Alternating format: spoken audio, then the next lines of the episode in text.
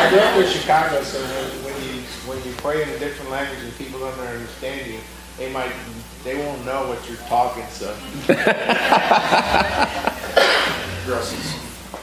what a joy to be together, amen. Woo! It, there's just something about there's something about when brothers and sisters in Christ when we love and serve each other there's something about that that can just it can just help us step back and give us the context we need for thanksgiving right there's something about that of just when we love and serve each other that helps you step back and go oh my gosh that is the hands and feet of the lord blessing me. That's what i'm experiencing so thank you guys. We love you guys. Such a cool thing. Today we are finishing out our time in acts.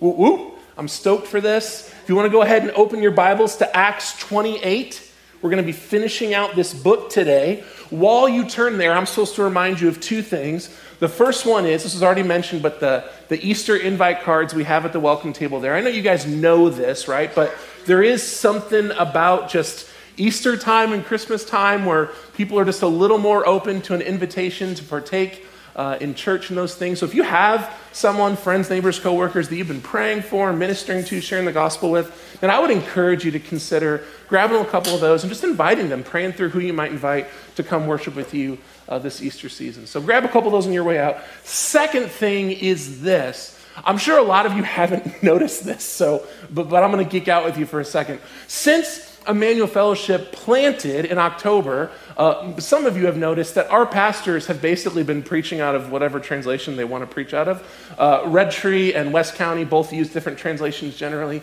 Starting next week, when we get out of Acts, we are going to unify uh, the leadership around one translation. We'll be preaching on Sundays from the CSB, the Christian Standard Bible. Uh, hopefully, you have a copy of that, or you know, you should go snag one. We'll have house Bibles in the room in that translation. That's what we'll be putting up on the screens. GCs will have access to those. It's a great translation. If you want to, if you nerd out on that kind of thing, feel free to reach out to me and we can talk about why that translation and what makes it different than other ones and those things. But uh, it's a good one. I'm excited for it. It'll be cool. But um, again, you know, you can just bring whatever Bible you like best and it'll be fine. I just want to let you know which one we're going to have on the screen. So uh, that's that getting into Acts. So today we're finishing out the book of Acts, this last little bit of narrative in Acts 28. And basically, here's what we're going to experience today. What's so cool about the way Acts rounds everything out is that essentially in this narrative, we're going to get to rehash all of the main themes of the entire book. In this closing narrative, Luke is going to really brilliantly bring us back to the major thematic elements of the entire book.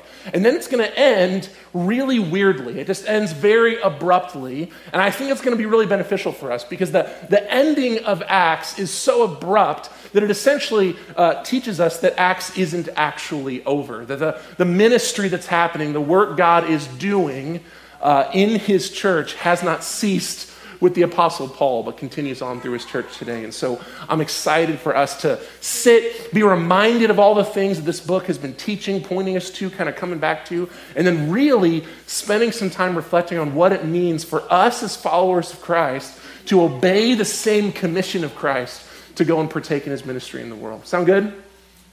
Awesome. So remember, we're jumping into an existing narrative that's kind of already in motion. The last section of Acts follows Paul after his arrest in Jerusalem. Paul visited Jerusalem and was arrested and essentially charged with being like a political upriser. Uh, and, and it's led to this whole mess of things. After several failed assassination attempts, the dude appeals to Caesar. This was a right Roman citizens had to basically ask the emperor to review their case. Uh, Paul, over a series of multiple years, gets pushed around to judges and eventually shipped off to Rome.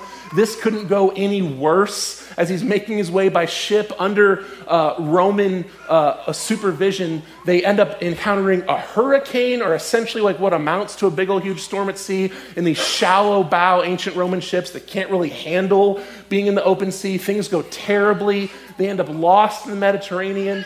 Paul's kind of like prophesying over them, like, look, God's got us, we're good. But eventually they end up shipwrecking, running the ship aground, and barely surviving by the skin of their teeth, landing at the island of Malta on the southmost part of Italy. And that was our text last week. As they make their way there, Paul gets to actually minister to the people on the island. It's this really beautiful scene. And we're picking up with Paul as a prisoner under Roman supervision, having just been shipwrecked and now kind of waiting out the winter on the island of Malta. So, Acts 28, we're picking up in verse 11, and it says this. After three months, we set sail in a ship that had wintered in the island, a ship of Alexandria, with the twin gods as a figurehead. Putting in at Syracuse, yet I was delivered as a prisoner from Jerusalem into the hands of the Romans. When they had examined me, they wished to set me at liberty because there was no reason for the death penalty in my case, but because the Jews objected, I was compelled to appeal to Caesar, though I had no charge to bring against my nation. For this reason, I have asked to see you and speak with you, since it is because of the hope of Israel that I am wearing this chain. And they said to him, We have received no letters from Judea about you, and none of the brothers coming here has reported or spoken evil about you. But we desire to hear from you what your views are, for with regard to this sect, we know that everywhere it is spoken against. When they had appointed a day for him, they came to him at his lodging in great numbers. From morning till evening, he expounded to them, testifying to the kingdom of God and trying to convince them about Jesus, both from the law of Moses and from the prophets. And some were convinced by what he said, but, but others disbelieved. And disagreeing amongst themselves, they departed after Paul made one statement. The Holy Spirit was right in saying to your fathers through Isaiah the prophet, Go to this people and say, You will indeed hear, but never understand. You will indeed see, but never perceive. For this people's heart has grown dull, and with their ears they can barely hear, and their eyes they are closed, lest they should see with their eyes, and hear with their ears, and understand with their heart, and turn, and I would heal them. Therefore, let it be known to you that this salvation of God has been sent to the Gentiles, and they will listen. He lived there two whole years at his own expense and welcomed all who came to him, proclaiming the kingdom of God and teaching about the Lord Jesus Christ with all boldness and without hindrance. And this, beloved, is the word of the Lord for us today. Pray with me. Father God, we ask this morning, as we take a few minutes to sit in your word, Lord, we ask, Holy Spirit, that you would be our discipler. Speak to us today, Lord, as we as we just read this text. May, may, what was said not be true of us, Lord. May we actually have open ears and open eyes and tender hearts to hear from you today, Lord. May we not be those whose calloused hearts actually keep us from receiving your gospel afresh.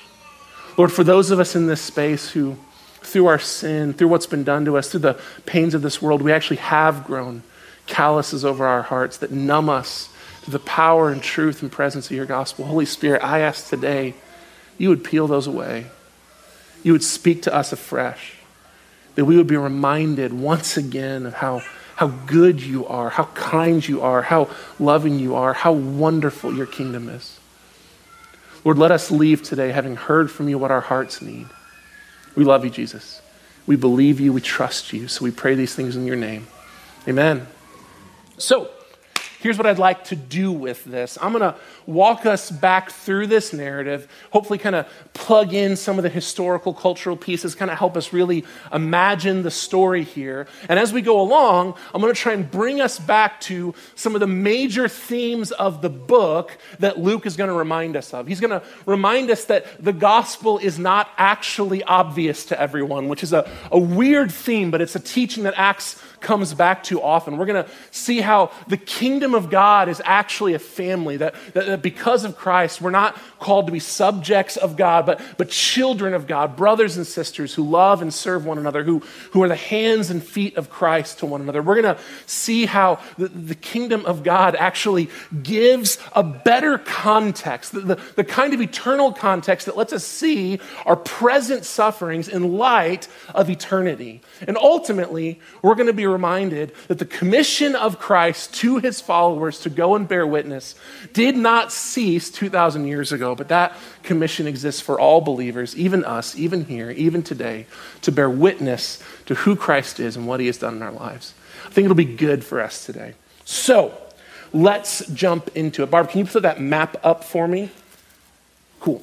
So, this is the same map Jim used a couple weeks ago. Uh, you, this kind of shows us Paul's journey from Jerusalem, kind of in the bottom right section there, all the way up to Rome in that top left section there. Our text today picks up on the far left piece of the map on the island of Malta.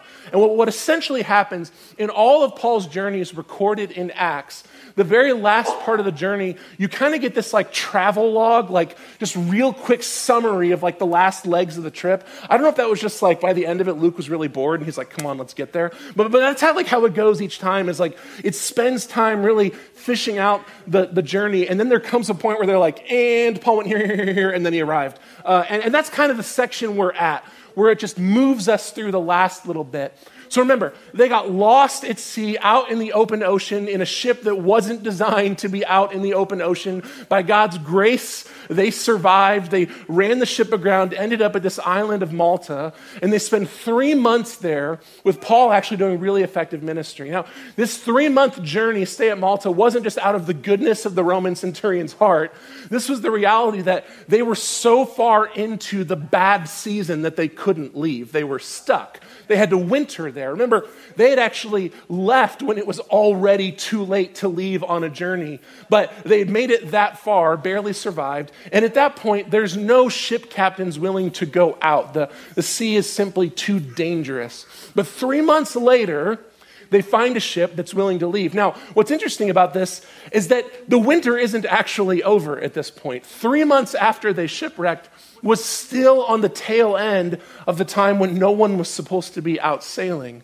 But if you recall, the way Rome worked at this time, the city of Rome had, was too big, had too great a population to actually sustain itself with its own agriculture. It was dependent on its colonies, on its subjects, to provide food for the capital. And so there was a necessity for grain to constantly be brought to Rome all year long. To get around the fact that it wasn't safe to sail in the winter, what Rome basically did is just said, hey, we'll pay you massively more for the grain if you bring it in the off season. When I say massively more, I mean eight, nine, ten times the market price to get captains to risk their lives to bring grain to Rome. We're, we're, we're, told that they introduced to another ship, a ship of Alexandria. This is another grain ship. The Alexandria was the main port that brought grain out of Palestine toward Rome. And so they were on one grain ship, they got lost at sea and sunk, and now they're hiring another grain ship to make their way uh, to Rome proper. This second grain ship, we're told, is, has on, on the mast the twin gods. This is the Gemini twins in the Roman pantheon, who were considered kind of like protective gods of seafaring folk. They, they helped with you know, navigation and they helped calm storms. This was the kind of masthead, if you were a devout Roman religious person, that would make sense to, to jump on this boat at this time of year, right? Because they're taking another massive gamble by sailing this early. I think there's just some amazing irony here, right? Like, these people are alive because of God's grace right? Like Paul, about as bluntly as he could, was like, hey, just so you know, this is going to be a disaster, but God's going to protect us, right? Like he's been proclaiming that to these guys this whole time. But when time rolls around to get on another ship, the, the, the Roman centurion's like, hey, let's pick that lucky one with the Gemini guys on it, right? But this is, and we'll see this a couple times in this text, this is a reminder of one of the biggest themes in Acts which is simply the gospel is not obvious to those who can't see it. I know that's like a, a weird thing to say, but it's a really important thing to say. The gospel isn't obvious to those who can't see it. This is a principle, a theme we've seen in Acts over and over, but this is a biblical idea. Guys, if the Holy Spirit hasn't awakened your heart to engage the gospel, it doesn't make sense.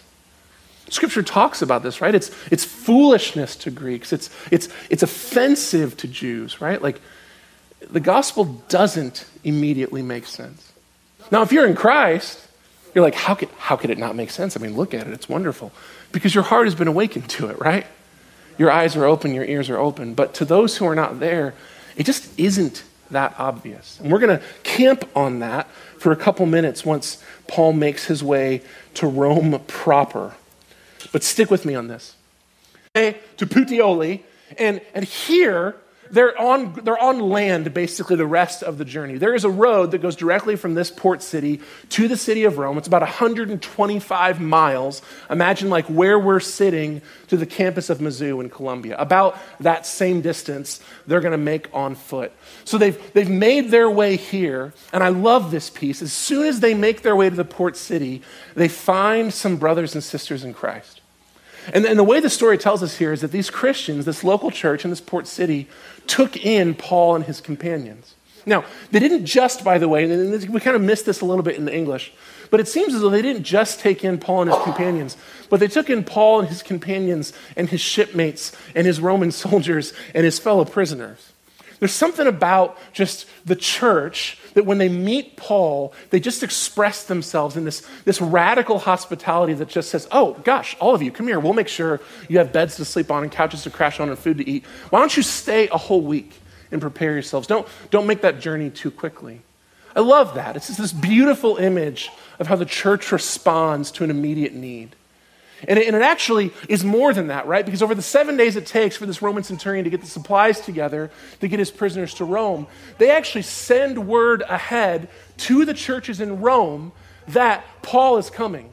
So as they make their way up the road, when they get to the southernmost suburbs of Rome, there's brothers and sisters waiting to meet them. This, this, these two places it mentions, the three taverns, the other one, these are suburbs of Rome, and there are Christians waiting for Paul there. And I love this piece. He, he essentially gets an escort, right, of local native believers to kind of lead them into the city and get them established and set up. And look, look what it says about how this affected Paul. The text says, he thanked God and took courage. This idea here is one of the other major important themes of Acts. It's that the kingdom of God is a family. The Christ is not subjugating people under him as subjects, but he is adopting unto himself children. That we are brothers and sisters in Christ. And because of that, the bond made between believers in Christ bonds us together as family. It's why the believers called each other brother and sister, because they cared for one another like family. The kind of care that means when Paul shows up as a prisoner with a group of soldiers and fellow prisoners and sailors and ruffians, the church says, Oh, come crash here. We'll take care of you guys. That, that when Paul shows up in Rome, the church meets him to escort him into the city.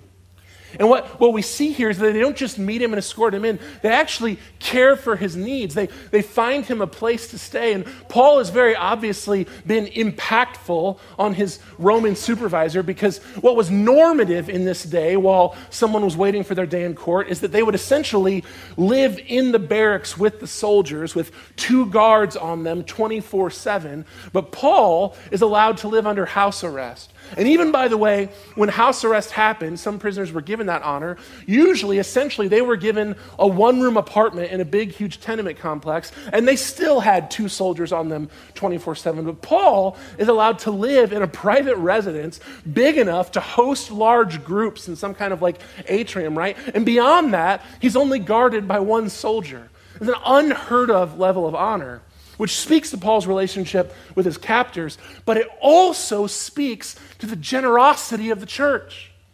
They make space for Paul. They provide for him, they care for him. It says that he was there, right, under his, under his own funds, right? What it means by that is that Rome wasn't paying for his food. But Paul is unable to work, he's under house arrest. What actually is happening here is that the church, out of its benevolence fund, is caring for Paul's physical needs, paying his rent, bringing him food. And by the way, it wasn't just these local churches in Rome that did this, the churches worldwide sent in benevolence funds to care for Paul. Go read Philippians. It's literally the thank you letter he wrote to the church at Philippi for sending him money while he was in prison.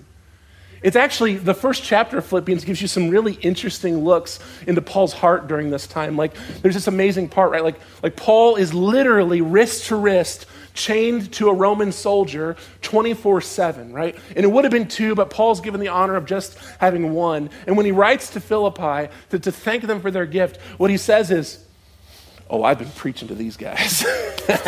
They're chained to me. They can't get anywhere. So I've just been ministering to these guys. And now the entire stinking guard has heard the gospel. There's something about Paul's attitude which is just beautiful to me. But it, but it speaks to this truth all the provision here, all the care here, all the way it encourages and builds up Paul, it speaks to the truth that Acts has been saying, by the way, all the way like back to chapters 2, 3, 4, that the church of God is the family of God. We care for one another. We represent Christ. We're the hands and feet of Christ to one another in our love, in our care, in our hospitality, in our time, in our relationship. And by the way, as I share that, I know that some of you guys, like, you just already know that. You already know that in the family of Christ there is safety and understanding and fellowship. That when this present life is hard and painful, when we are misunderstood or misrepresented, when we suffer for the sake of the kingdom, it is the church brothers and sisters of Christ who show up and carry our burdens and pick us up and get us back on our feet. Just like these brothers and sisters who gave hospitality to Paul and a bunch of wrecked Roman prison ship sailors, just like these dudes, these brothers and sisters who showed up and escorted Paul and gave him a place to stay. Many of you know this on a deep gut level because you've experienced this. In your own life, you've had times where you were just beaten down, where things were not going well. And the church showed up. The church represented Christ in tangible, physical ways. Help keep you on your feet, help give you encouragement and give you hope, and brought you back to thanksgiving. Because this reality was true for the church in Acts. We read about it over and over and over. But, beloved, it is true for the church in West County, St. Louis, Missouri in 2022.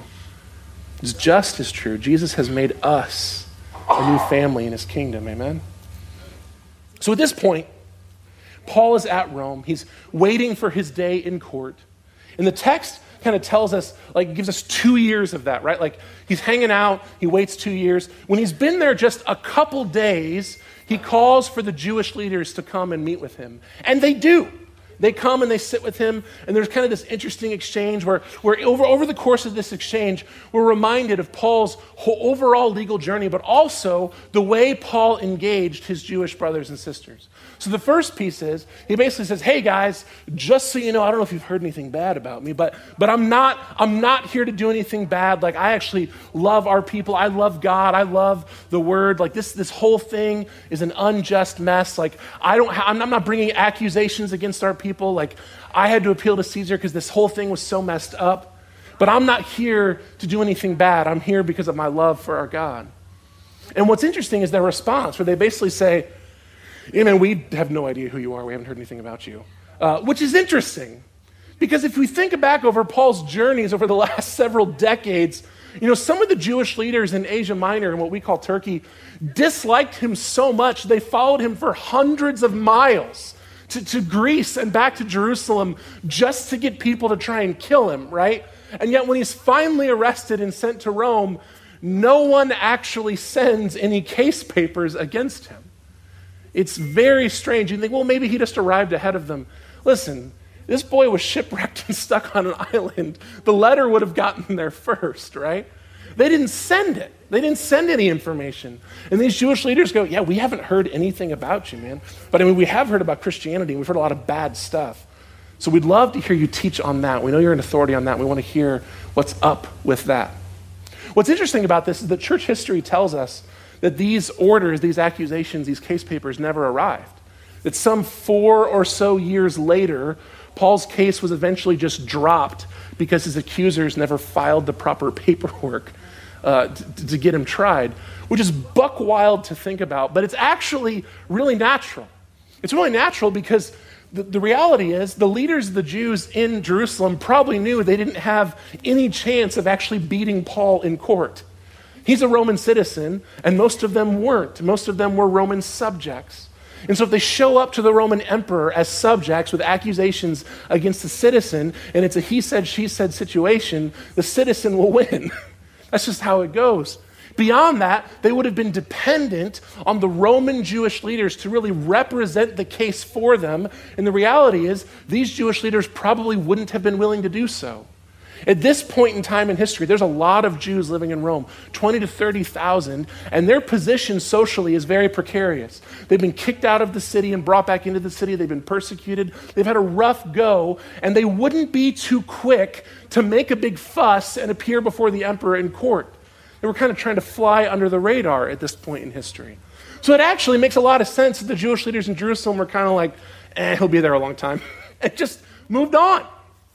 But these leaders here do want to hear from him. They want to hear his argument. And so we get this picture again. You know, the next day, a bunch of people show up in this space, and we get this beautiful summary of how Paul has preached to the Jewish people throughout all of Acts. He argues and reasons from the Older Testament, from the law of Moses, from the prophets, that Christ is the Messiah they've been waiting for, right? And, and the response that we see here is typical of the response that we've seen throughout all of Acts. Like Paul gives his normal theological defense, the one we've seen over and over, and essentially, some people get it. The lights click, the, the word comes together, and they believe. But most of them don't. Most of them just kind of go, dude, you're nuts. This is not a thing. And it ends with Paul giving this reference to Isaiah 6. Did you catch this? Where, where he quotes Isaiah about this you have eyes but don't see. You have ears but don't hear. You know if your hearts are so so calloused you can't hear the word of god. If you did if you did see and you did hear and your hearts were tender god would forgive you but you aren't so you don't. Which is a great way of ending a conversation right but it's interesting that Paul's grabbing a hold of this text. This is one of the most famous chunks of Isaiah. It's the one, if you've been in church, that you've probably heard preached at some point. Isaiah 6 is the famous vision where Isaiah sees God in the Holy of Holies and receives his commissioning as a prophet, right? This is the famous one where you know, in, the, in, the, year King Uzziah died, I was taken up and he, and he sees the presence of God and the Shekinah glory. And, oh, I'm a man of unclean lips. And they you know, burn his mouth with a coal. And God says, who, who will go in my name to proclaim? And Isaiah says, Here am I, send me. Like, that's this text. And immediately after Isaiah says, Here am I, send me, God's response to him is, okay, Isaiah, I'm sending you, but just so you know, it won't work. This isn't going to go well. And that's the quote we get here. He says, You will go and you will proclaim my message. And they will see you and they will hear you, but they won't see you and they won't hear you. Because their hearts are so callous, so callous that the words of the Lord will bounce off of them and it will just have no effect. If their hearts were tender, they could hear, but they're not, so they won't. In this, in this prophecy from God to Isaiah about his ministry ends with this beautiful piece where he basically says, I'm sending you to do this work and it won't work. Pretty much everyone will reject you and not believe you. But some will hear the word. Some will hear and believe. A little bit. Some will hear. And that's all I actually want from you. Paul is taking this prophetic mantle, applying this to his own ministry. Looking at these Jewish leaders and saying, Look, man, this is not my first rodeo. I get it. Your hearts are super callous. It could not be any clearer. But the reality is, the gospel isn't obvious to those who don't see it. It isn't. It couldn't be clearer that Christ is who he says he is, that the whole word is pointing to him, that the whole of the law, the whole of the prophets is pointing to Christ the Messiah. But if you haven't had your heart open to that, it just won't be obvious. And Paul ends that by going, Go ahead and leave. Your hearts are obviously callous, but the Gentiles are ready for this message and they will hear it. Super intense, right? But this has been the flow of Acts this entire time. That God's word goes out and many reject it, but some do not. Some have their hearts open. Some see the truth of who God is and His Word, and they find repentance and life and salvation. And they find the hope of God and His Word proclaimed to them. And then the text ends in just this amazing way says he lived there two whole years at his own expense and welcomed all who came to him, proclaiming the kingdom of God and teaching about the Lord Jesus Christ with all boldness and without hindrance. And then it's just over. It's such a strange ending. It's such a strange ending because it really isn't an ending, right? Like Luke's sitting there recording it, and he kind of makes his way up to the present moment, and he's like, well, okay, the end. I've made this reference before already once, and so I pre apologize, but if any of you have seen Mel Brooks' Spaceballs? When they rent the video of the movie they're in and then fast forward and get to the present moment and they're seeing themselves, right? Like they've just, Luke has, some of you are like, what the heck is he talking about? The Mel Brooks people, the real ones, you guys know. But they, they, Luke catches up, right? And he's just sitting there with Paul in his house arrest, like, well, I guess I'm done writing this thing. Like, yeah, cool. And they send it off. It's such a strange ending, but I think God has sovereignly given us this ending. And I'm going to land there, so hold that in your back pocket. But first, I want to talk about this description Luke gives of Paul. It says he's, he's proclaiming the kingdom of God, teaching the Lord Jesus Christ with all boldness and without hindrance. That's a strange description to me because half of it makes sense and half of it doesn't.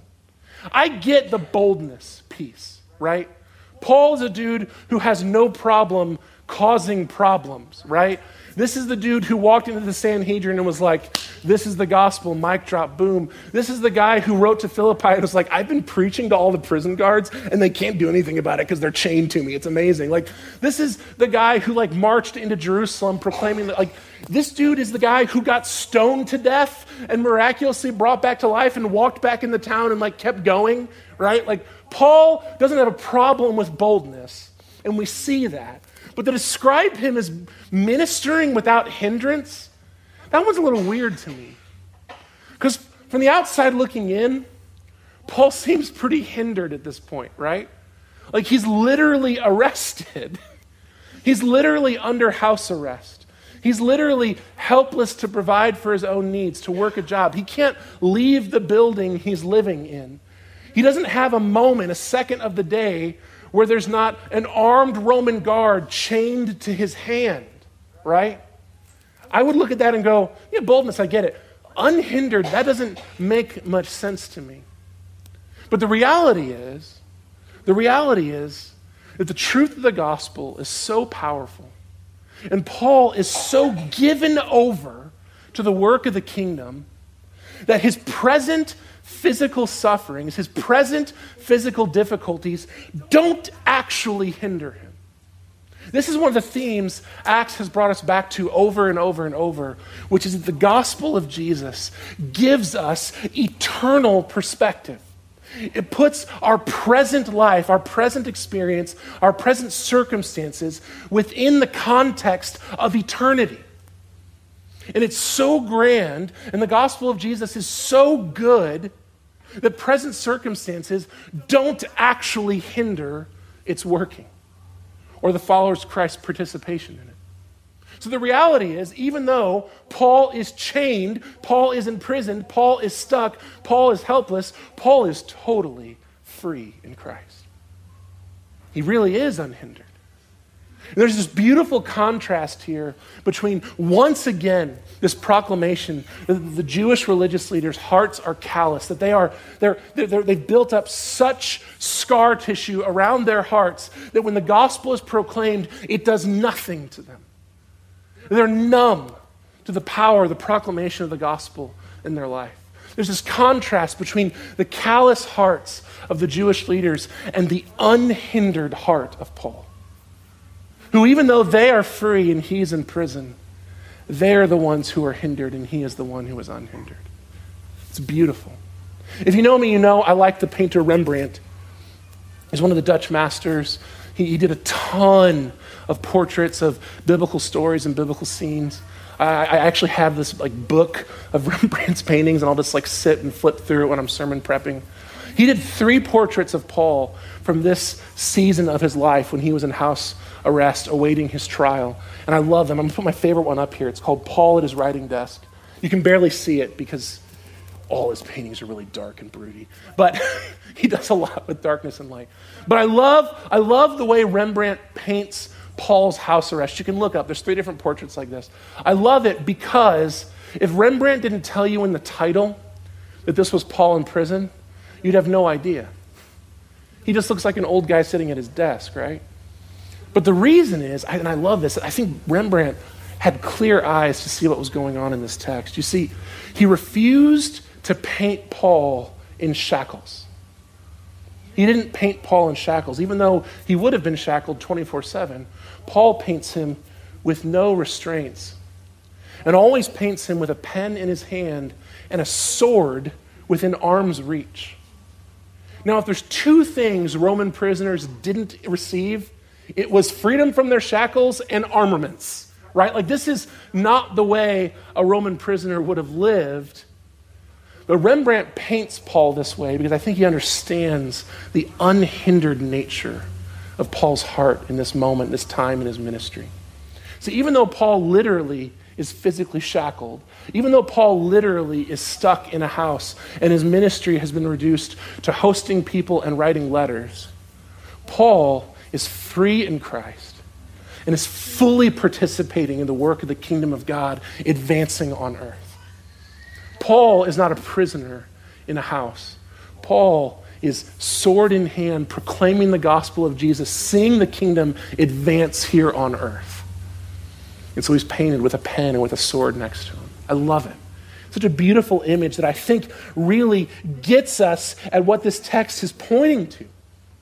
And by the way, it would be so easy to end right there, which is kind of this little morality tale, right? Of like, oh, think about your own hearts. Like, are you are you calloused like the Jewish leaders? Are you unhindered like Paul? And by the way, like you would be remiss to engage this text and not consider that.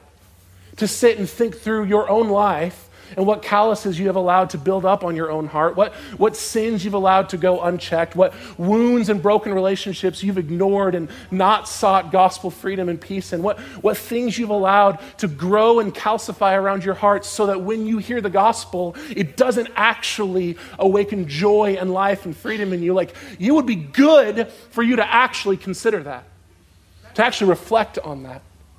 Is your heart unhindered like Paul's? But it would be dangerous for you to read this text and only consider this ethical element. Am I more like Paul or am I more like the religious leaders? Because the reality is, this text, much like the book of Acts, is not actually about Paul. Paul is a side character in Acts.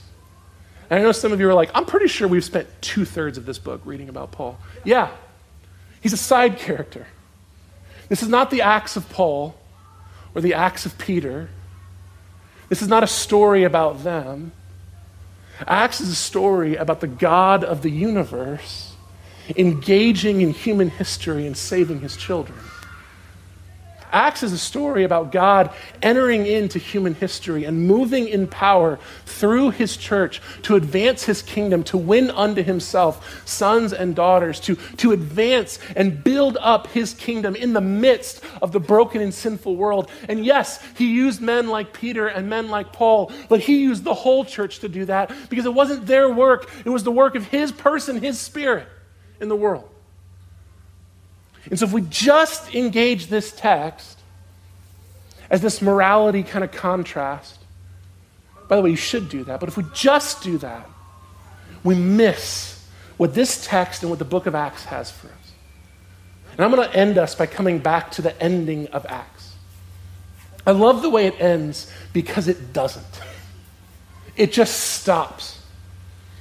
Luke just caught up to the present moment. But that's not the end of the book of Acts. Because the book of Acts is the story of the God of the universe invading the world and saving his children and building his kingdom and growing his family and growing his church through his accomplished work on the cross on our behalf. And that work didn't end when Paul made his way to Rome. That work didn't begin when Paul started his ministry. Paul is a side character in the story of God, advancing his gospel, moving his kingdom forward. Because here's what happened. I love this about Acts. So, in the very beginning, we're, we're going to end this where we started it, right? In the very beginning of Acts, before Jesus ascends into heaven, he, he meets with his followers one last time, the 120, and he says to this to them, this is Acts 1 8, you will receive power when the Holy Spirit has come upon you, and you will be my witnesses in Jerusalem and in all Judea and Samaria and to the ends of the earth. He says, you will bear witness. Not you will go and be excellent theologians, you will go and be excellent public speakers. No, no. You will bear witness. You will simply report what you have seen and experienced of who Christ is and what he has accomplished. And you know what's amazing? That 120 people did that. They bore witness to who Christ was. And most of the people ignored it because their hearts were callous. But some of them heard it. Some of them had their hearts opened by God and they met Christ and experienced salvation and righteousness. And that same commission from Christ was handed to them. And they went and bore witness about what they had seen and experienced in Christ. And you know what's amazing, church? Most of the people didn't hear it, but some did. Some had their hearts opened by Jesus and they, they met Christ in repentance and salvation and experienced the, the beauty of forgiveness. And they received the same commission from Christ to go and bear witness about what they had seen and what they had heard. And you know what's amazing, church? They did. They went and they bore witness about what they had seen and heard, and most rejected it, but some received it and met Christ in repentance and salvation and received the same commission from Christ, and so on and so on and so on through hundreds of generations of faith, through thousands of years, until some point in the 20th or 21st century when a follower of Christ who'd received that commission came and proclaimed the gospel to you. And although many had rejected it, your heart was opened. And you met Christ in repentance and salvation. And you experienced what it means to have your sinfulness exchanged for the perfect righteousness of Christ. And you received intimacy and relationship with God and had your eternity bought and secured so that you might be with Him forever. Amen. But, beloved, you received the same commission they received the same commission that Christ gave to the 120 that were given to the next generation, that was given to the next generation, that was given to the next generation. The church fathers called this the rule of faith that you would take the true gospel that Christ handed it down and you would protect it and preserve it and not change a thing. And you would boldly proclaim it to those who come after you so that it might be preserved and passed on from generation to generation. Beloved, God moved supernaturally in human history for the last 2,000 years to preserve that gospel and bring it from the Mount Sinai in Acts chapter 1, not Mount Sinai, bring it from the mountain in Acts chapter 1 to you here and now. Beloved, you have the same commission. God is still moving in history. God is still advancing his kingdom. He's still calling his sons and daughters unto him, and you have been included in that family. And the same commission is on you. Because Acts is not over because you are living the same story that they were living. Yes, it looks different. Yes, we're not in the first century. We're not in Rome. We're, we're here in 2022 in, in suburban America, right? Like it's, it's a different time, a different place, a different context, but it is the same God in the same gospel. And beloved, it is the same commission. You are the church, which means you are the witnesses, which means we get, we get to join with Christ in his work to seek and save the lost. Beloved, whew, let's get out of here and get on mission. Amen. Amen. I'm going to do this. Chris, if you want to come up, we're going to sing a closing song and take communion as we do. And I want to encourage you guys as this song is sung. I want to encourage you to take a few minutes to engage with what Christ has been saying to you in this. I mean, honestly, right? Like we do need to take a minute and reflect on how callous or open or tender our hearts are. Does the proclamation of the gospel awaken you? Are you numb to it? Do you feel like you've checked that box and you understand that one and you're able to kind of zone out when we talk about that part? And do, do some work on that. Ask God what calluses have grown on your heart that need to be stripped away that you might be unhindered. But beyond that, church, I would ask you as this song is sung, consider with thanksgiving the gift you have received. The graciousness, the, the, the generosity of God to preserve his kingdom, to preserve his gospel for 2,000 years, from, from Acts chapter 1 all the way to your life right here and right now. The amazing gift that he has called you his own, he has invited you into his work. And consider, church, what it means to say yes to Jesus here today. Sit, pray, be with Christ. Let the song be sung over you, and then we'll end our time